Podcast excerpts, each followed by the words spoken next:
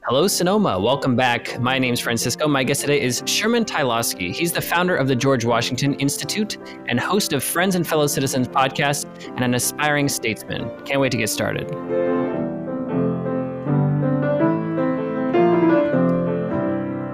Hello, Sonoma, and hello, Sherman. I'm so excited to have you here on the show. How are you today? Hello, Francisco. Thank you so much for having me today. You've done so many exciting things. Uh, George Washington plays a significant role in your life at the moment. As I mentioned, you founded the George Washington Institute and you host a podcast called Friends and Fellow Citizens, which quotes the opening line of our first president's farewell address. What first drew you to Washington as a subject of interest and then as the main feature of your current media journey? Well, thank you so much. And uh, first of all, uh, I'm really excited for this opportunity to speak to your audience today. You know, Washington has always been the most interesting president, my favorite president of all time. And unfortunately, it doesn't matter what number president we have in the future, but uh, I've always I'm always going to feel that Washington is my favorite president. And I think the reason why is because he had so many opportunities to become like a monarch. You know, that was mm. such a common type of government for you know, hundreds or thousands of years. And the fact that he chose not to go down that path and to choose a more conservative or smaller term, if you like, called president, really set the precedent for all the presidents that have come afterwards. Yeah, I knew I had to throw in a little bit of a pun there. there you go. Um, but he really exemplified leadership, obviously amidst a lot of opposition uh, in the UK, and he was one to actually lose a lot of battles, but come up victorious in many ways. Um, losing a lot of battles in New York didn't wasn't going to stop him, and certainly didn't stop him Valley Forge. Didn't stop him when he became the first president in 1789. And he, when he became president, I think a lot of us want to feel that he had a, just a wonderful time. He was the most popular person in the room. Uh, just breezed through two terms as president. Well, that unfortunately was not the case. He actually made a number of mistakes. There are a number of things that happened that he didn't expect, including the feud between Alexander Hamilton and Thomas Jefferson, which really set the stage, unfortunately, for a lot of partisanship for years and years. And I wanted to capture not only the excellence of the leadership that Washington exhibited, but also show that he was a human being as well, and that there were things that he did right and things that he didn't do so well.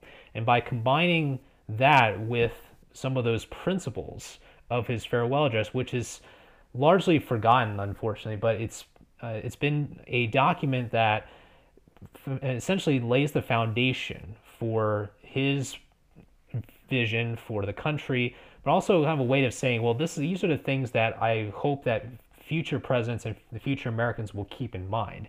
And so that became a bit of a guiding light. And I try to use those principles in virtually any kind of issue because every single American issue, everything that we discuss as a country when it comes to political issues, societal issues, we have to remember that past and that foundation and to, to know that if we were living those times, we will want the country to obviously not be the same as it was back in 1789. So, how do we use those principles to apply them to the issues that we care about today, while also ensuring that we, we keep together as a country? We promote civility, promote some kind of national unity among us, and be able to forge solutions uh, uh, to problems that are bigger than any one individual here in the country. That's so well put, especially considering the fact that George Washington had a farewell address at all was up for debate. I mean, it wasn't, there was, like you said, no precedent for it because he was the first uh, and he set many precedents during his time. So the idea of the Friends and Fellow Citizens podcast is to moderate civil discussions about current events and connect American history with contemporary issues. In your intro, you say patriotism, faith, national unity, education, fiscal responsibility, civility, the values to define America. Fascinating stories and talks from American loving patriots dedicated to preserving freedom, opportunity, and justice. Obviously, you do it much better than I do, but how did you choose those foci? And what do you hope your listeners take away from your show overall? Sure, sure, absolutely. Well, I'll preface this by talking a little bit about how the podcast started because it relates a lot to those principles. Excellent, I got excellent. the idea. Yeah, I got the idea of a podcast when I was talking with a friend of mine. We were speaking about, I believe it was Joe Rogan's podcast or Jocko Willink's podcast, two two famous podcasts, two of the most popular podcasts out there. And my friend brought up the idea saying, you know, Sherman, you should really do a podcast. And I said, it's like, well, why, why are you saying that? Like, I, I didn't even have time to process, you know, making a podcast.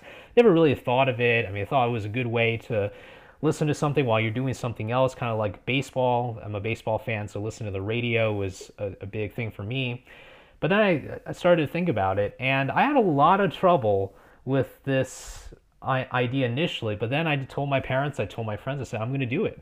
Now the big problem was, what am I going to do my podcast on? kind of important to set a podcast. And I went through all kinds of names. And I remembered reading a book by uh, John Avlon. He's a, a, historian and writer. He wrote a book about Washington's farewell address. And this mm. was a book for some club that I did in the previous semester. And I thought to myself, I thought it was a great work, but I felt like I wanted to bring those principles out even more to more contemporary issues, to foreign policy, to discussions about the future of the family structure in America. These kinds of issues really matter too and go way beyond just the historical context. Because I know that a lot of my friends, my family, they're not historians. So to be able to bring these values to the principles or to or to the issues nowadays, we need to have that bridge between 1789 and 2022. And for the show, it's very much based on those principles. And for every interview or solo episode that we do, the, the audience generally is not going to know what subject is going to come out, but they know that there's going to be some Washington in it. They know that there's going to be uh, some of those values of patriotism, of faith, national unity, education, civility, because those things are more present than we, maybe we like to think. You know, a lot of times, I'm not just saying everyone else, is myself included, but we, we often want to talk about issues or discuss issues that can be very centered on tribalism. You know, sometimes we like to mm-hmm. feel we're in this camp or that camp, but then we take a step back and see the forest from the trees, and we see that there's actually a lot more we have in common. So when we speak about foreign policy or about societal issues, at the very end of our episodes, we try to tie those back in into Washington. Remember that where we live and the country we live in would not be possible without the founders. As flawed as they were, they did a lot of amazing things that were unprecedented in that time period. And to be able to honor those who have made a lot of sacrifices, uh, not perfect, but who did so much for our country, um, I felt that it was necessary to bring that honor or bring some kind of tradition of recognizing the past, informing the present so that we can have a much brighter future. Mm, I like that connection to the past, and it, it runs. It's kind of an undercurrent in all your episodes. The topics in, have included many things, but public transportation's rough ride through the pandemic, caring for American veterans, uh, talking about Seward, a Secretary of State who saved the Union, and to me, which was cool, was one episode called "Fighting with Tenacity: The Spirit of Japanese American Patriots During World War II." Because I listened to that episode while I was in Washington D.C. I went to school there for three years, and I discovered a new monument to uh, Japanese Americans right there in the nation's capital. So I'm curious, how do you select the topics to dive into? There's so many. And what does it take to craft an episode? That's a great question. The, the first process really, uh, when it comes to selecting the topics and the episodes, really arrange a lot of doing as much research as I can on the internet. It, it can be tough. Some some people have never done a podcast episode. Others have a mm-hmm. lot more experience. What I try to look for though is what makes them stand out as a person as well, rather than just the issue, because the issues are very broad and apply to all kinds of people, including the citizenry of the United States and of other countries. But it's really about how that person can maybe channel that through their personality or through their own unique experiences. Uh, one quick example is I, I contacted someone for an upcoming episode. It hasn't been released yet as of the recording mm. of this episode, but uh, they had told me that she had a bit of a busy schedule and they weren't sure if she was going to be able to come on, so they suggested someone else. And while I highly respected that other alternative that they recommended, I told the organization, civics organization, I said, uh, I thank you so much for your email, for your message. Um, however, I would like to highlight these elements of this particular individual who works in the same organization but has a very unique career path. They've oftentimes right. become freelancers. You know, there are people who decided, you know, I'm going to start something my own. And that kind of says a lot about what they want to do and what sort of topics they want to cover. And so, so it was actually a good email, I guess. I guess I'm good at you know, one thing, emails. so it, it turned out turned out really well, and they they said that I know we'll be able to accommodate. It would have to be a little bit later in the year, but it was no problem for me because I record episodes well in advance. But uh, in terms of the uh, the actual process of the uh, interviews and the guests, a lot of it really comes down to uh, creating a good foundation for the episode. So, in, in fact, I always say, uh, using the iceberg or a glacier sort of metaphor, you, know, you kind of, the final product is like the top of the iceberg. And then mm. the 90, yeah. 95% is down below. And I would say that was maybe the same thing for the interview episode. So when I interact with these guests, I always present some kind of framework for them and it's a bit of a secret sauce here, but um, I, I like to put together a framework so that they get an idea of what that episode is going to be like, and they can add any notes or anything they like to add in the episode too. So it, it balances out so that they know, you know, kind of like Google Maps, they know they need to drive from New York to LA. They don't need to know every single turn or every, every kind of interstate they need to get onto until we get to that point. And so by giving that direction and then throughout the episode guiding with those questions and you obviously do a fantastic job francisco with your questions too especially on that idea of when you ask those good questions you get a lot of interesting answers and you get a lot of conversation so that's really kind of what it's like in a nutshell it's not always easy because people have different schedules however I, I have to say I uh, this podcast would not be possible without others you know my friends my family and every single guest as well as their staff too. Some sometimes they have an executive assistant or someone who helps with the logistics.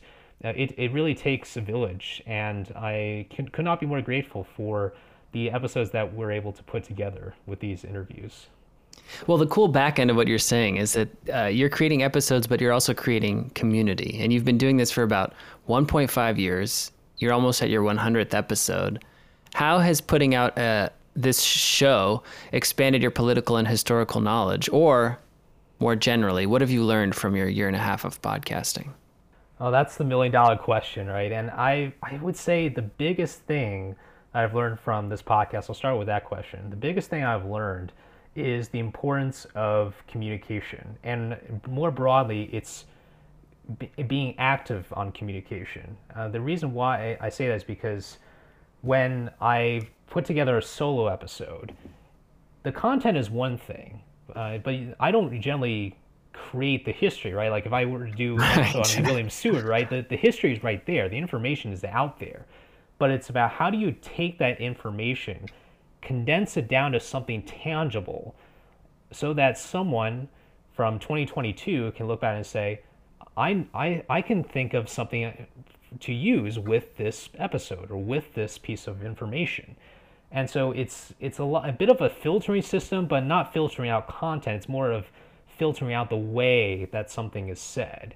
And I've felt mm. like I've learned a lot about how to work with people using a bit more of imagery of stories, which obviously is a very big part of your, the foundation of your podcast, Francisco, which is using stories because stories connect with people's emotions and they kind of put themselves in that space.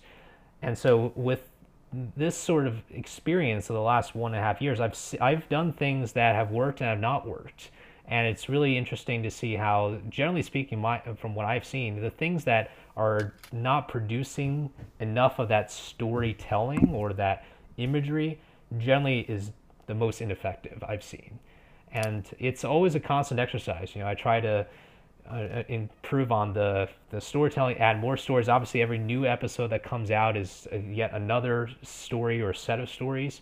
Uh, but mm-hmm. it's it, on the technical side, though, it's a great way to learn how to persuade. Uh, persuasion, I think, is is an art and a science in itself.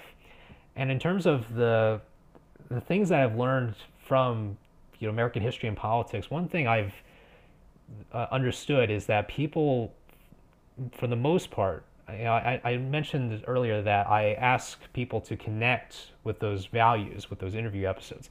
The most common principle that is being cited, because I give them a choice, you know, you can pick one or all six of mm. them. The mm-hmm. most commonly cited one that people want more in society is civility. And I had some kind of idea, but I didn't really see that as a tangible result. Now, looking back at almost 100 episodes, I can tell you that there's every single person, every single person we've had on the podcast and people who have listened to the episodes, they really want more civility. We, we are living in very, very polarizing times. It's not the worst times ever compared to the, say, the Civil War, uh, which was, you know, that was way out of whack. It's pretty polarizing. right, exactly. But I feel like the most important thing I've learned is the people's appetite for civility. And I realized that I could at least play some some kind of part in it by bringing people from different perspectives to one podcast show to be able to coalesce around principles of Washington's farewell address, even when we have disagreements on whom we voted for in the 2020 presidential election. It's those kinds of bonding experiences that really define the messaging and the philosophy of a show. But I also believe that it is indicative of what we need in this country and that is we need more civility we need people to we need people to say hello to one another you know? So totally. that's that's really the essence of what i've learned over the last one and a half plus years. Well you mentioned two things that exactly lead into the next question sherman. It's like you're reading my mind. And the first thing is storytelling. And in the george washington institute description you say that learning through storytelling is the best way to preserve protect and pass on the founding principles of American leadership and democracy to future generations. And I don't want to give away all of your secret sauce, but you do emphasize the importance of civility and getting to know each other. As a Zoom generation and working remotely, we know what that's like. If some people have started jobs and never met anybody in the company. And so without giving too much away, one of your episodes is called Congress What's Your Schedule? Why the Congressional Calendar Matters. And I'm wondering if you could give us a sneak peek of the storytelling that you do that combines the facts of the congressional calendar with the story of civility in America. This really leads first to uh, my experience and why I'm very passionate about Congress and about civility. I have had the wonderful opportunity to intern for two House members and but they're not just House two House members; they're one Democrat and one Republican. And I purposely wanted to intern for those two members because number one, I respected their character. I've read a lot about the kinds of people they are or the kinds of the ways that they carry themselves. And so I have a lot of respect for these two gentlemen. But most importantly, I wanted to learn why what why it is that Congress can be so polarized. And by being in the Capitol building itself, by talking to staffers, by doing that research on history on the history of the the Senate chamber, one of the most notable stories was the beating of you know, Charles Sumner on the Senate floor when a, a Confederate sympathizer, essentially Preston Brooks, a congressman, literally beat up a senator on the Senate floor. I mean, that's and, and we can and when the Capitol really reopens, people can still go back into the old Senate chamber and see see where the, that actual location was. And by combining work experiences that I've had working with amazing staff members on the Hill, these people work ridiculously hard. I mean, it's really hard to put into words, honestly. Like the amount of caffeine and the amount of, of sugar that you probably need to get through the, the day of meetings and votes and whatnot. Uh, it's really extraordinary. And regards to the episode on you know the schedule, I really feel that despite the amazing people that do work at, in the Capitol building, I'm not seeing. I've personally and many staffers and members have noticed that both um, parties, members of both parties, are physically not seeing each other much anymore. You know, nowadays with uh, with flying with technology, where, as you mentioned, Francisco, we're able to sit on a computer or sit on a screen to, to do a virtual meeting. And while that might be being useful for certain circumstances, when that unfortunately becomes a bit more normalized for too long, people lose that human touch.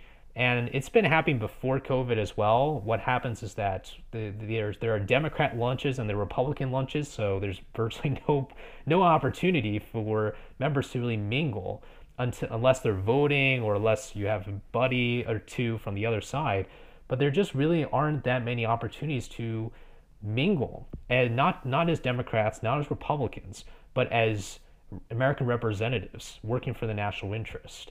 And by seeing that deficit of uh, human touch and person to person interaction, while it's obviously been a very difficult couple years, and I'm glad that the things are normalizing, generally speaking, we have not, I think, put into context the polarization that's happening in our country, and we haven't really revolutionized some sort of new way of preserving the traditions of the Senate and of the House, but also finding new ways for members to do trips together or to just work on bills together to talk to one another again. That, that's something that people want to see, and it's not really happening as much as we want to.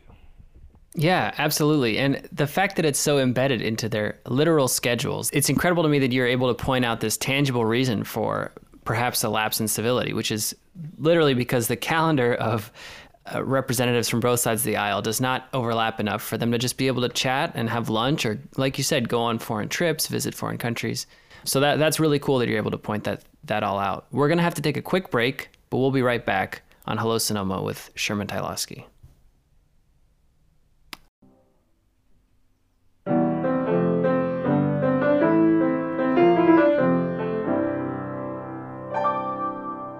Hello, Sonoma. Welcome back. I'm here again with my guest, Sherman Tylowsky. We were just talking about his incredible podcast called Friends and Fellow Citizens, a reference to George Washington's farewell address. Sherman's also the founder of the George Washington Institute, which is a premier civics organization that delivers and applies the lessons and stories from America's past for people today to learn and enjoy. You say that you envision an American citizenry that is guided by historical, timeless founding principles of republicanism and democratic leadership for a more unified, prosperous, and civil United States of America. Now, there are tons of institutes and organizations out there that many other young people in your position would have simply joined. What made you want to create your own institute? Absolutely.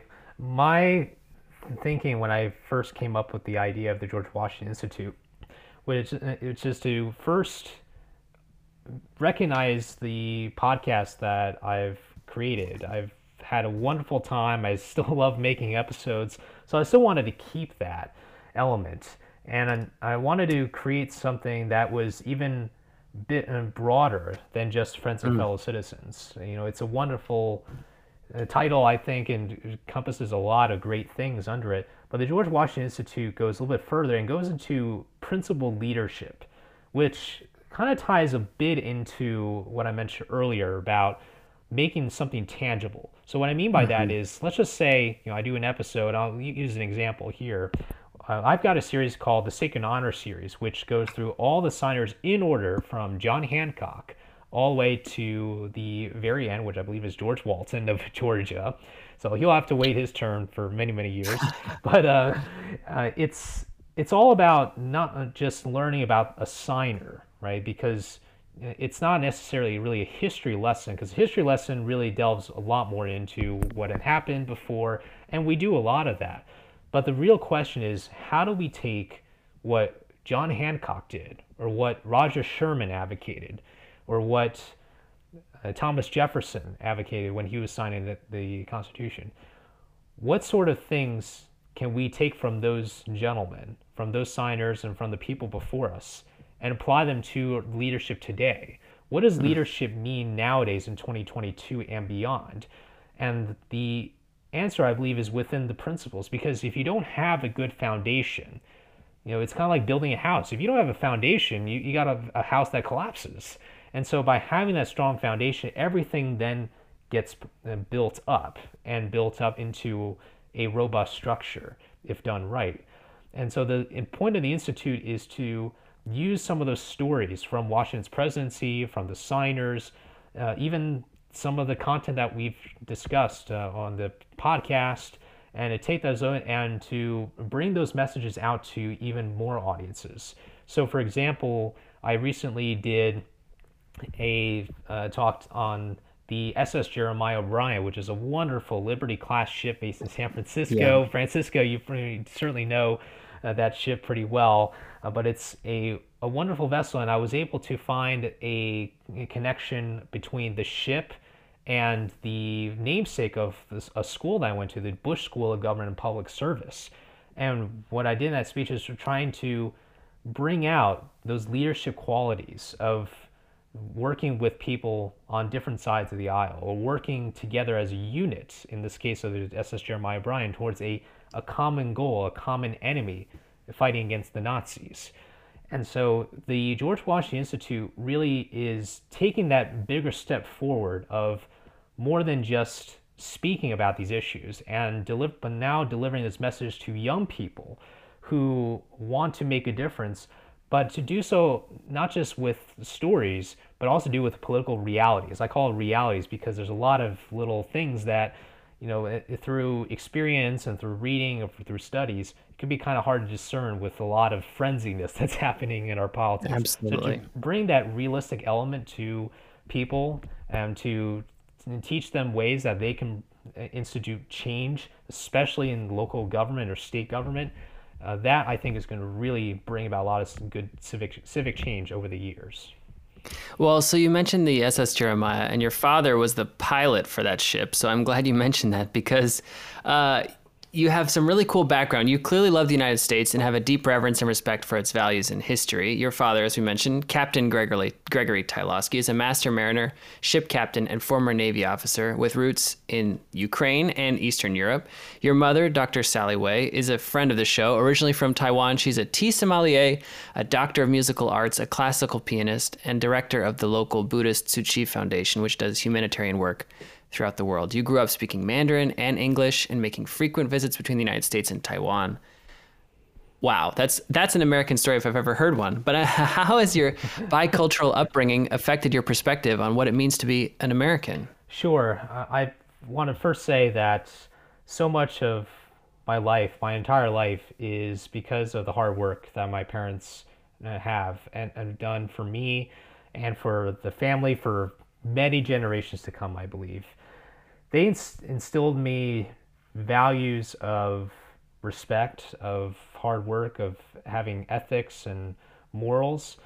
Um, I'll start with my father's side. You know, I love hearing some of the stories from my great grandparents who immigrated to Ellis Island, and just like you know, it was a gateway wow. to America. And I remember standing in that hall in, in on Ellis Island, the the grand hall where all those people came and you just look around it's it's like a bit of a simple building and yet you just imagine yourself wow think yeah. about all the families who have had their lives changed so much for the better in a lot of ways just to come to a country that they didn't even know really much about let alone the language or the, the, the culture and to be able to stay or to be able to stand in that hall um, makes me think a lot about the importance of recognizing or honoring one's roots. And my great grandparents were working class in New York. My Tylosky side of the family, my dad's side of the family, were in New York for decades.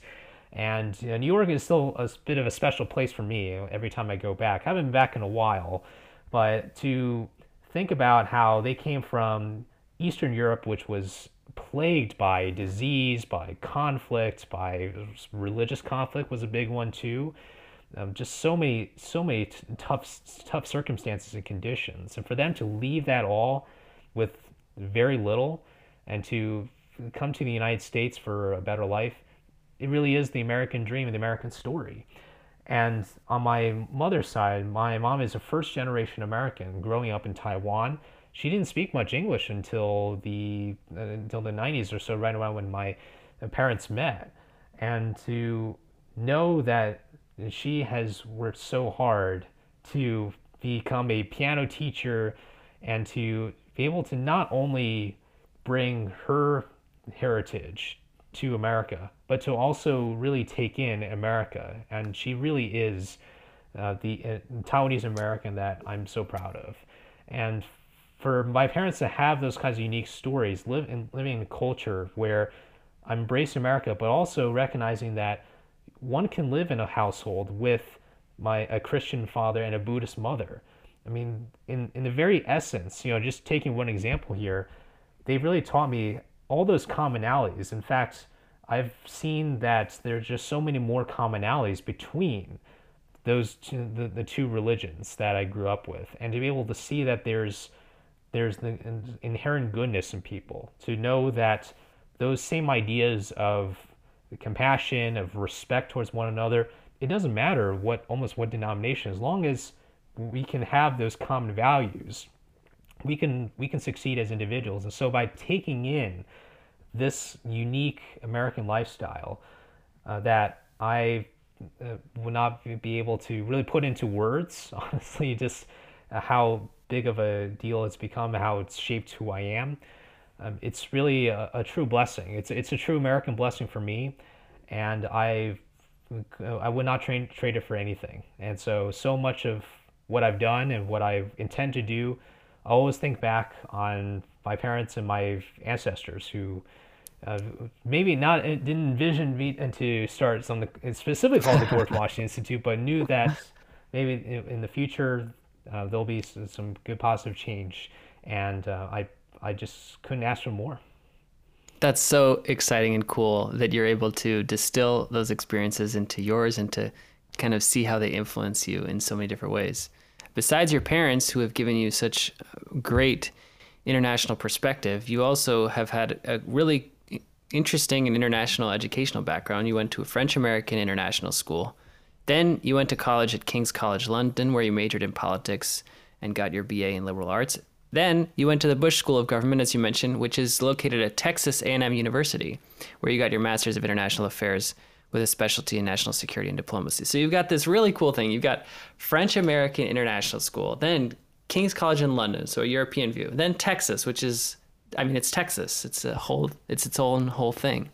Can you talk us, uh, walk us through your reasoning for going to each of these places and how and the different influences that they have on your philosophy about our country and just and generally. When i was younger i not only grew up with english i grew up speaking mandarin as you mentioned earlier. And i didn't really know why i was learning mandarin other than really learning how to communicate with my my mother's parents my grandparents on my mom's side uh, who did not speak much english and so it was more of a practical way of being able to communicate with some members of the family. But then I realized that it was more than just a language. When I started learning French, which was kind of that other European language that uh, I endeavored, uh, even Latin, I, I did learn Latin for a couple years. And while I couldn't really practice it much outside of the classroom, um, and, but it was it was I think at that moment when I learned was learning Latin, and learning all the roots of the words that we use in English and even in French and other Germanic languages, made made me appreciate a lot of what of these other languages have to offer and to spark a curiosity of some kind of travel to be able to travel outside the United States even just for a little bit to see the world from the outside in or see the US from the outside in rather just from the inside out and that's what I intended to do in my high school and in junior year. I decided to apply for some UK schools, and I was very grateful to have had the opportunity to study at King's College London, which is named after George IV, who was the son of the king that we like to despise and we understandably should despise. So George IV, not not as bad in my book because of the school, but but um, it was a a unique experience because I was in the middle of another country's kind of polit- uh, political drama or saga of Brexit. Right. So it was very interesting to just sit back. At first, I remember I was so tempted to just say, "Oh, here's what I think," but I decided to take a step back a little bit, just hear both sides, hear the Leave campaign, hear the Remain campaign, hear what this party says or that party says, and using that example, I've seen so many cases where oftentimes I'm the only American in that room. And to be able to hear from someone who's never been to the United States, that really, that kind of makes you think about uh, how big of a world we live in. I mean, we, we do live in a small world in a lot of ways, but but it's it, it it's big in the sense that there's so many other frontiers and there's so many different perspectives. Whether or not I agree with them is another thing, but to be in that same city, a global city of London, and to soak that all in, it was an absolutely amazing experience. The other aspect too, which is really to come back to and come back to the United States. I've always had a passion for American history. That was really the first passion I had, and then kind of morphed into politics once I got a bit more understanding of what politics is. It's politics is not necessarily a kid-friendly sort of uh, sort of arena here in a lot of ways, but once I got a bit more exposed to that, I knew that I had a wonderful three years in the UK, but it was time for me to be back here in the States to start making connections, to uh, get to know the homeland, get to know the country, and to enjoy a lot of amazing American food, right? Um, but uh, which I mean, I mean, you can find you, you can find McDonald's and KFC and all those places in London, but uh, to to be be here, I never actually really traveled as much around the country. I've been to the, I've been to the East Coast a few times, but this was an opportunity for me to go to a part of America that I really never imagined I would go at least for a couple of years. And I decided to take that leap of faith, and I would just I went to Texas A&M University, which is also my father's alma mater. Uh, it is a wonderful university and a wonderful institution that it too is built on values of tradition, of respect, and of helping others, of thinking about others first. And the Bush School of Government Public Service is not only a school, I think it's a monument or memorial to President George H.W. Bush, who, regardless of people's politics, I think many, many people respected him both sides of the aisle. And that's not something that you see a whole lot. It really ties back into that civility aspect, which is how do you portray yourself as someone with a set of principles or ideas, but do so you know, without going after people all the time. And that's really has been the essence of public service. President Bush always said that public service is a noble calling. It's something that you feel inside. You don't really know what exactly it is or why you have this inkling to work in DC or Carson City or Sacramento or wherever, but you just know that you want to serve other people. That energy, that philosophy drove me to go to the Bush School to be able to learn from all those amazing professors and classmates who gave you that value of knowledge by sharing where they were coming from and to be able to learn from practitioners, people who have been you know undercover in the CIA or have solved counterterrorism yeah. cases, just to be in that environment is experience like none other. And I'll I'll never forget. I I'll, I can at least tell people that I was part of a a, a counterintelligence simulation. I'll just I'll just leave it there because you know the CIA is pretty broad. I'll kind of imitate that sort of ambiguity there. but it was a simulation, but nonetheless, it was it was just an example of just how many unique activities you could do in that school, and I want to bring those values and that experience, that classroom experience, to my future career in civics and to get people engaged again. You know, engaged in, and when I say engaged, I mean engaged in the issues together.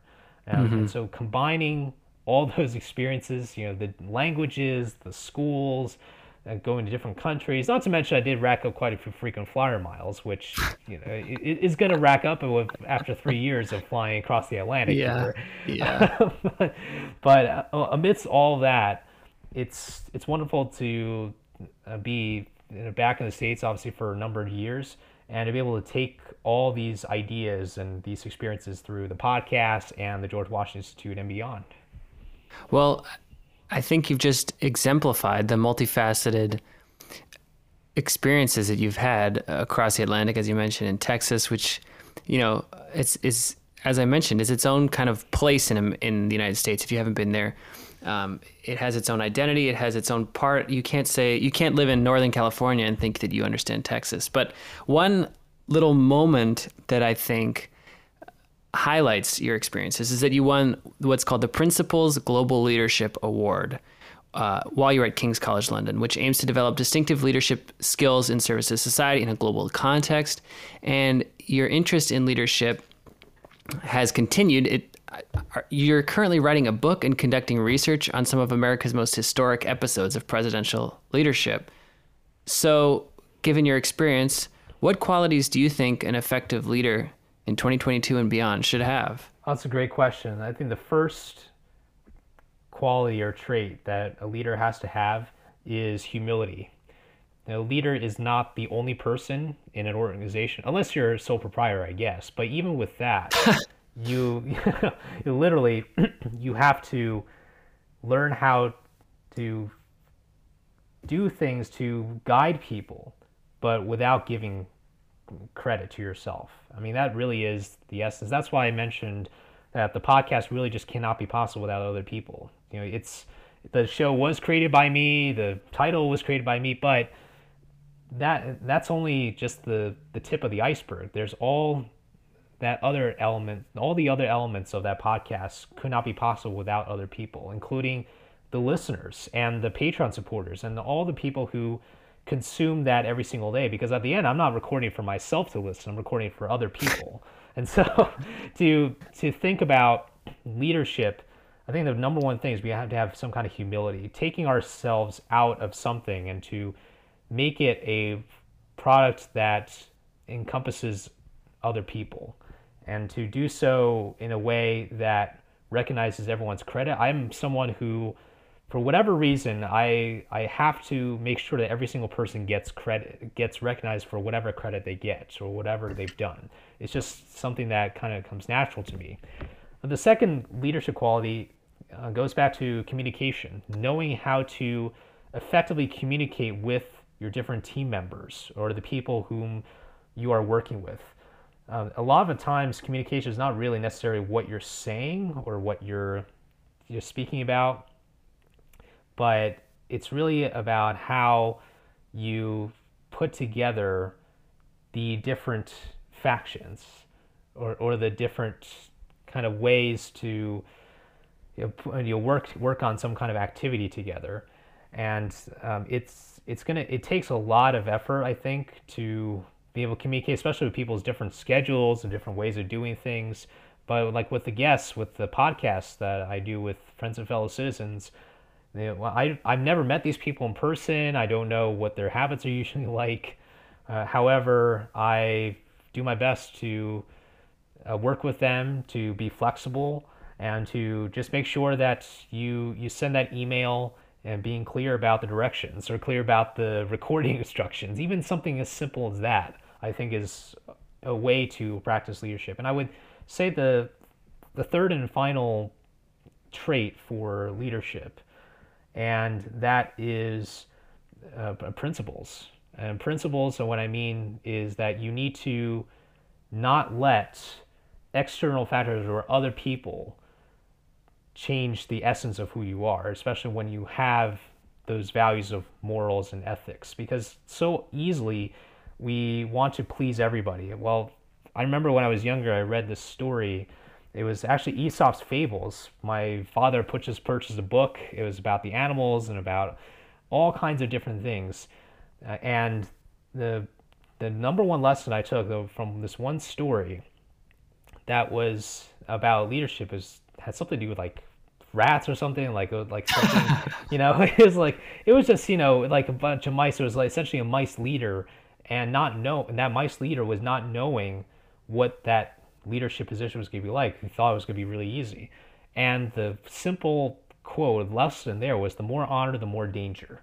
You know, when you're in a leadership position, there's going to be people mm-hmm. trying to you feel that you're taking something from them or that you're that you're trying to you know try to suppress their ideas or whatever it is that they think but you just have to really try to cancel that noise out as much as you can except constructive criticism that's one thing right which is listening to other people, listening to family and friends, listening to even people you might not agree with a lot, which is an exercise that I try every single day.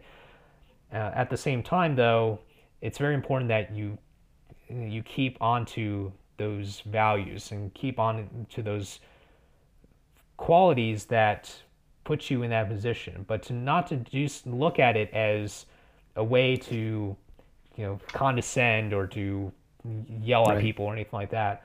I always think that a leadership position is always temporary because there's always going to be someone else who has to take over.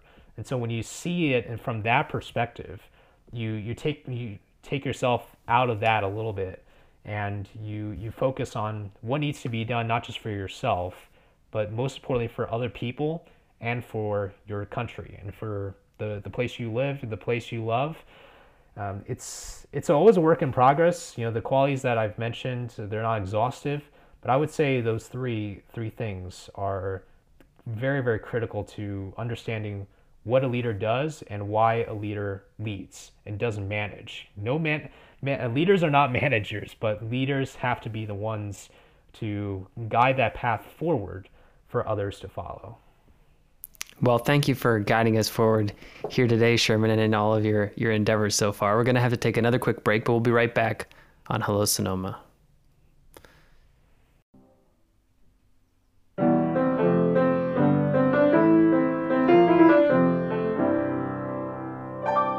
Hello, Sonoma. We're back with my guest, Sherman Tylosky. Sherman, we were just talking about the qualities of an effective leader, and given your great answer, I want to talk about some of your professional experiences in the past and the different things you've learned from it. So, you've done everything from be a mailroom intern at a law firm, you've been an intern with the Santa Rosa City Council member, Julie Combs, in Sonoma County.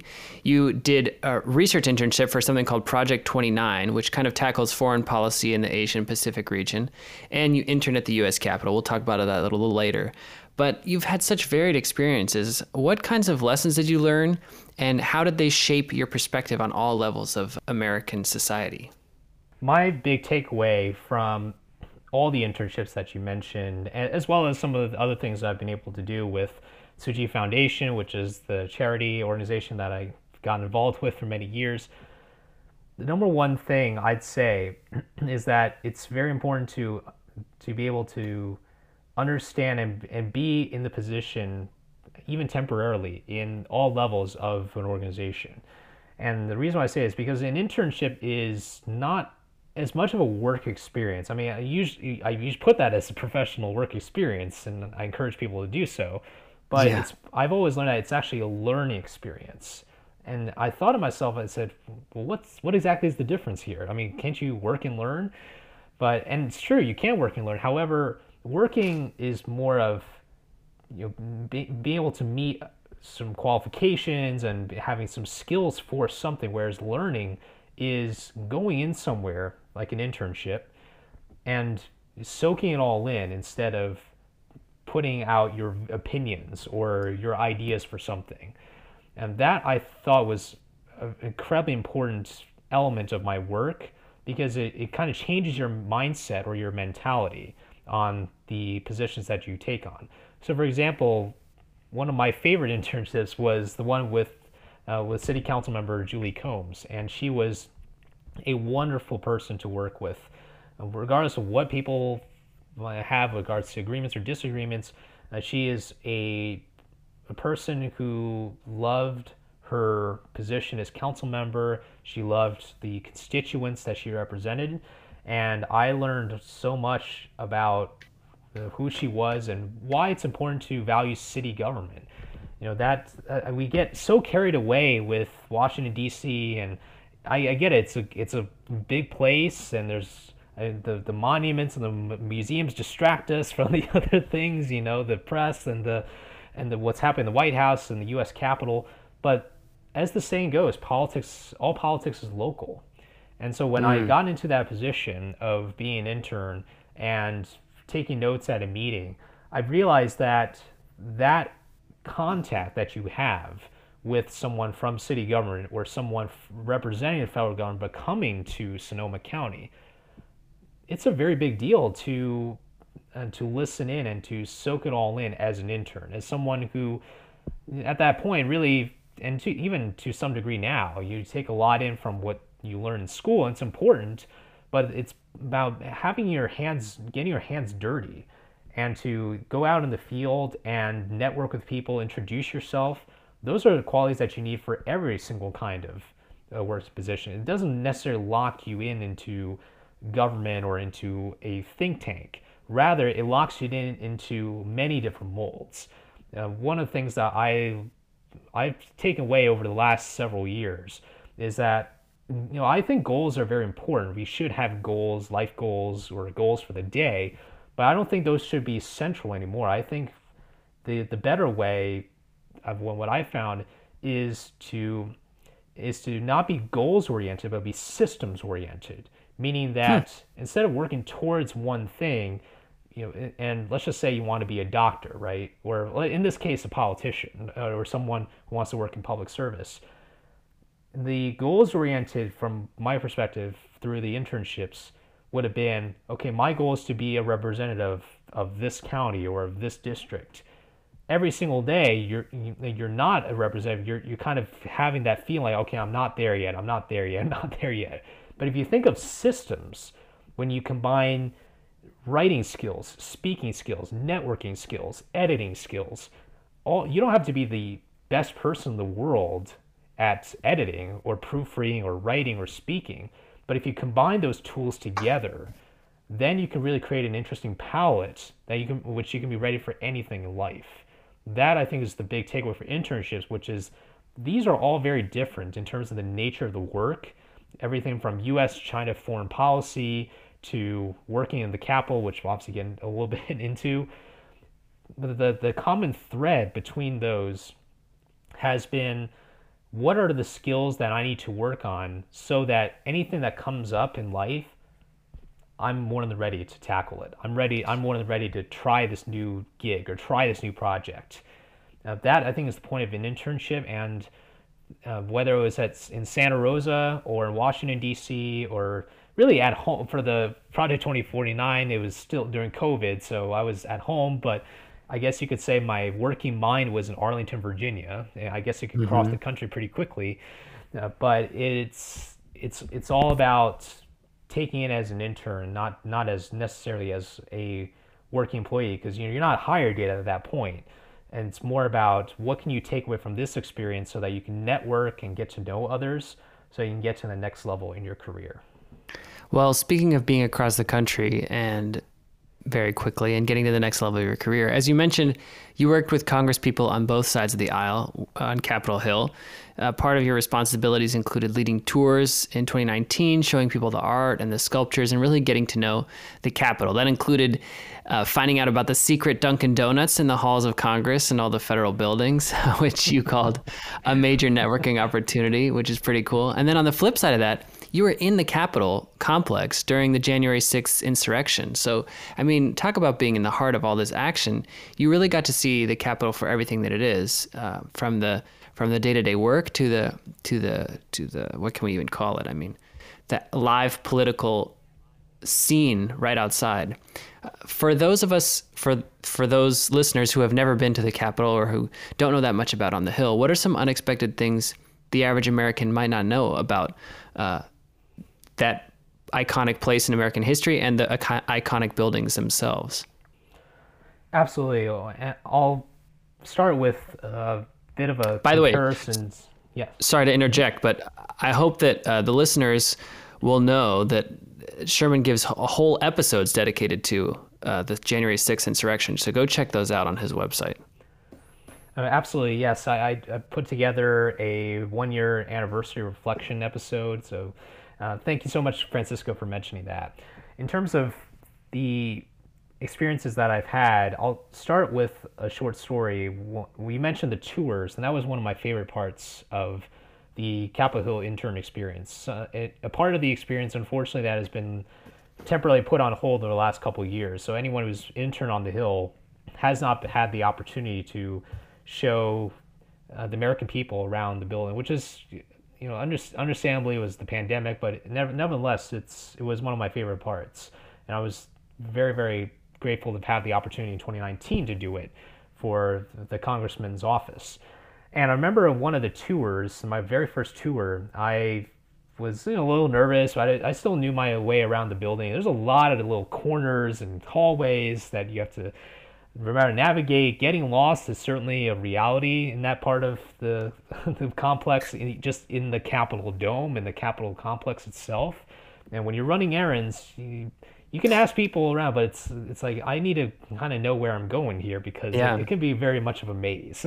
So uh, i i would just uh, tell people that just watch out for the bit of a maze sort of structure in the capitol. But i remember giving a tour and i was showing them a an old part of the Capitol building, and I told them that in this through this very entrance, British soldiers stormed the then uh, that Capitol building to burn down burn it down and to destroy the books and the li- first Library of Congress, and that I said in that tour because it was part of the program that that was the uh, last time that the Capitol was breached. In 2022, we can't say that anymore. You know, that that's that's kind of what had shocked me a lot. You know, throughout that experience uh, on January 6th, and I won't go as much into detail in this episode. Obviously, there's a lot more details and on my podcast. But the main thing was that I couldn't get that image out of my head of the rotunda instead of being filled with tourists, which should have been the norm, or people admiring that building, or just staffers and members you know, doing going about their business. All of a sudden, that whole world has changed. Um, the metaphor I use is that it's the reason why I would say that a lot of people are wondering about the interest level of you know, the investigations that are happening. Well, I'm not going to go into too much into detail, but it's kind of like the reaction that one would take if someone broke into your house.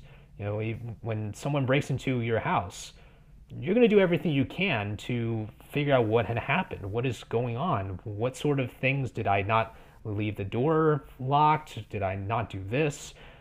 Um, I've I felt a bit like that on that day. It was it was the longest day in Congress for me actually, and uh, I didn't even actually work that much. I only worked like two or three hours before the whole mayhem started. So it wasn't the most productive uh, day either. so for me, but I I think a lot about on that day, um, and I I've done talks, I've done interviews to on other platforms. I'm going to be doing more talks later this year, and I I share about my story in in the most nonpartisan way because I want people to see the value of our legislature, our national legislature. As many of the flaws it has, it's a very very important institution that we we don't give enough credit to or that we don't maybe respect much as much maybe as the White House. I tell that story to people because I want people to visit the Capitol and and and be able to appreciate the building a little bit more. I also want people to think about the words and the actions that one takes in the political scene. You know, everyone gets very riled up. I I see you know on all kinds of issues, you know, whether it's on abortion or on the economy or on immigration or whatnot. But I feel like we've lost that kind of emergency brake in our minds of you know, holding back on what we say on social media or what we tell people or how we express our views. And through this this time when I was in Congress for both of the times I was interning in 2019 and in 2021, I've learned that Congress is is in itself a bureaucracy, but it's one that I think just like the entire country needs leadership. You need leadership to know how to get bills on the floor. Um, I can't. I always tell people when I when I speak about civics is that it's really hard to get things done in Washington D.C. it's really like even renaming a post office, which happens yeah. quite a bit. Um, it's not as easy as people think. Um, there's just because you're dealing with essentially, if you're a member in the House, you've got 534 people who think that they're the most important person in the building. And so, or I, I should say in Congress, because that also includes the Senate. So 435 in the House, 100 in the Senate. When you when you're in that kind of world, you learn a bit about okay, I really love, I want to make change. I want to get this bill passed but it takes a lot of patience. It takes a lot of lobbying. It takes a lot of getting to know the right people. Sometimes it's luck. Sometimes it's because of the polling in your district. Sometimes it's an invasion in Ukraine that shakes things up. those are the kinds of realities that uh, one gets through in DC. And having that opportunity to learn from the staffers, uh, the people who work tirelessly. I, I knew you were going to mention Dunkin' Donuts. I didn't know you were going to mention that early. Uh, I, I, was gonna, I was so close to mention, being the being the first one to mention it, but but you know that I, I, I ran the Dunkin' Donuts in that Longworth building not because I have I, I wonder how Dunkin' Donuts can be is so is so um, you know, present in all these government buildings. Kind of makes you wonder what the contracts are like. But yeah. it, it also, but what's amazing is that that little Dunkin' in the Longworth House office building. Imagine how many staffers, how many people are meeting to make connections and to form coalitions, or to at least, very, at the very minimum, get to know one another, or to get some adrenaline into your system if you're a member or you're a staffer. And uh, that is a very fundamental block for Washington, D.C. And my professional experience, I think, largely has been understand the power of networking. You know, the that be that ability to meet someone for the very first time. Sometimes you all you do is send an email. You send a cold email to a staffer or someone you don't know that person, but you meet one on one over a coffee because food goes well with almost everything and you yeah. you build a connection or that you you you get a bit of a leg up maybe if you want to go into into government or into whatever organization interning on the hill is and uh, is a privilege like no other i've i highly encourage people whether you're a listener or whether you know someone who wants to intern on the hill i highly encourage people to search for a member. It doesn't have to be a member of your district necessarily. It can be someone from from another district, depending on depending on what office you're applying to. But I highly encourage people to uh, apply for this opportunity when you can because it is just an amazing experience. Um, learning from people who are you know, a lot smarter than me and who've worked so hard and to get to know Congress a little bit better. And I just, I, I highly encourage people to give it a shot and to also be be a bit open-minded, whether or not uh, an opportunity works out by reading a bit more about what Congress is up to and uh, communicating with your own uh, citizens about the issues that matter. This is what our foundation in democracy works. It's, it's when we communicate, when we get out of our bubbles and we, when we uh, think about in the past when people didn't have communication in modern technology, they used to have to meet at a meeting house or at a church somewhere. That congregation with, I think about Congress as the congregation of all these different interests of these different representatives. That really is so much of the essence of what our country is built on.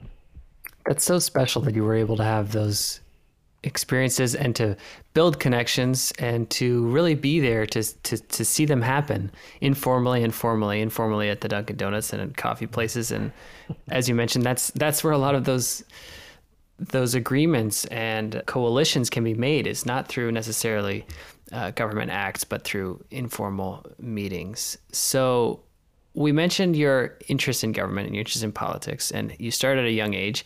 As a matter of fact, you gave a TED talk about seven years ago, a TEDx talk about time management and and time called Once Upon a Time.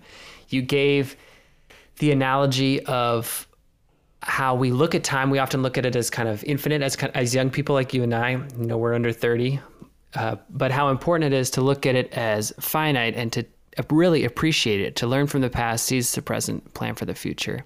When you're, you know, 16, your father asked you, he said, What is your dream? And he said, Your reply was, My dream is to save Detroit. It's to save Newark, to save places that have fallen away from the American dream, and to effect some positive change in our country from a government leadership perspective.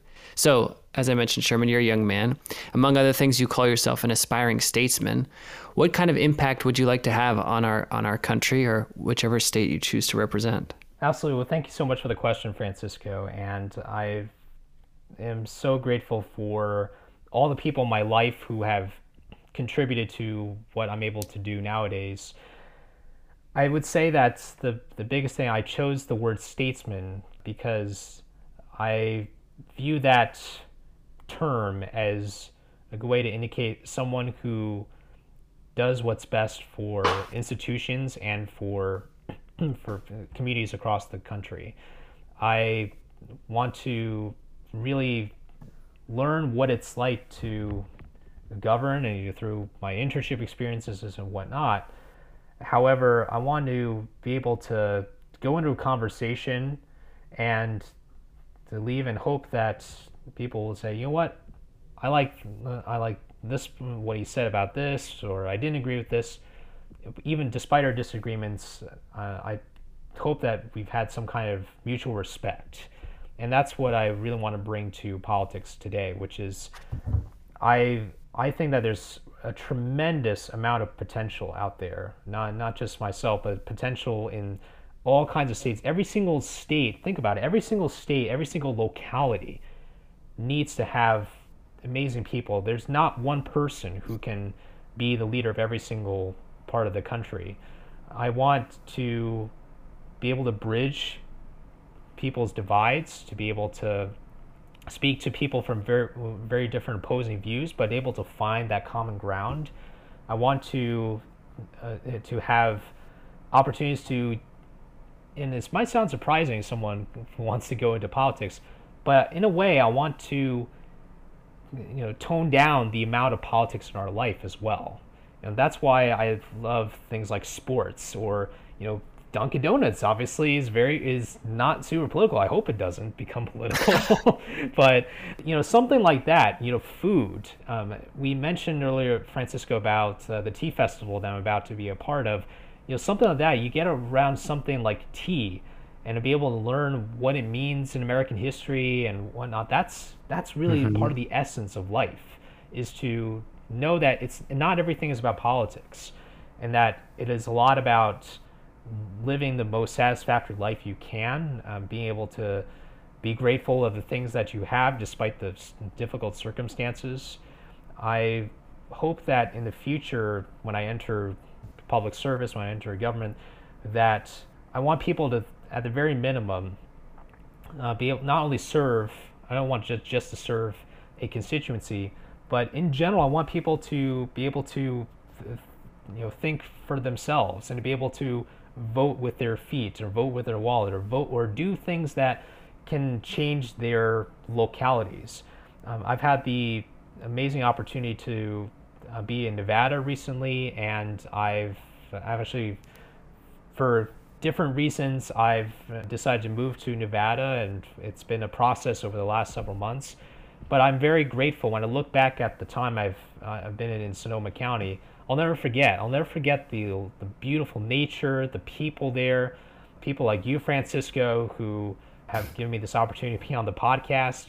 And there's so it still goes back to those roots. You know, you can't you can't let go of them. It's part of who you are.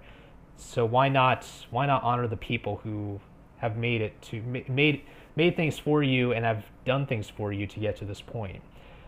That's the kind of essence I want to be part of. You know, be someone who can embody these sort of ideas to to be hopefully a person who can say, oh, I there are so many better days ahead, and I want to be just one person of that large collective effort. But it's going to take it's going to take some time.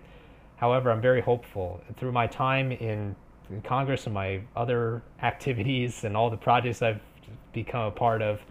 Uh, I have a lot of hope for the future of the country, and I know that there's a lot of amazing people who are ready for that, and I can't wait to to see what our generations are going to create and innovate for the future. And this is really our moment. This is our moment to bring back more civility, to bring back that human experience, that face to face after two plus years of the pandemic, um, and to forge forge ahead and to honor the past, inform the present, and to pave way for the future in American politics.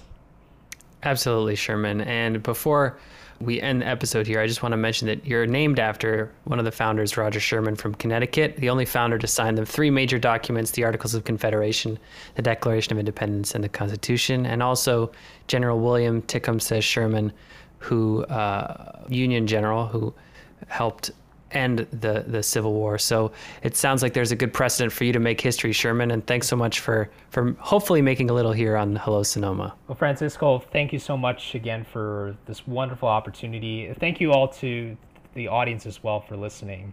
And I, I hope that you've taken some value out of today's conversation. And I could not be more grateful to Francisco once again for, for having me on the program. Thanks again so much for tuning in. You've been listening to Hello Sonoma. I hope you enjoyed this patriotic themed episode for the week of July 4th, and that we've reached the end of this episode. Remember, it's not goodbye, it's Hello Sonoma.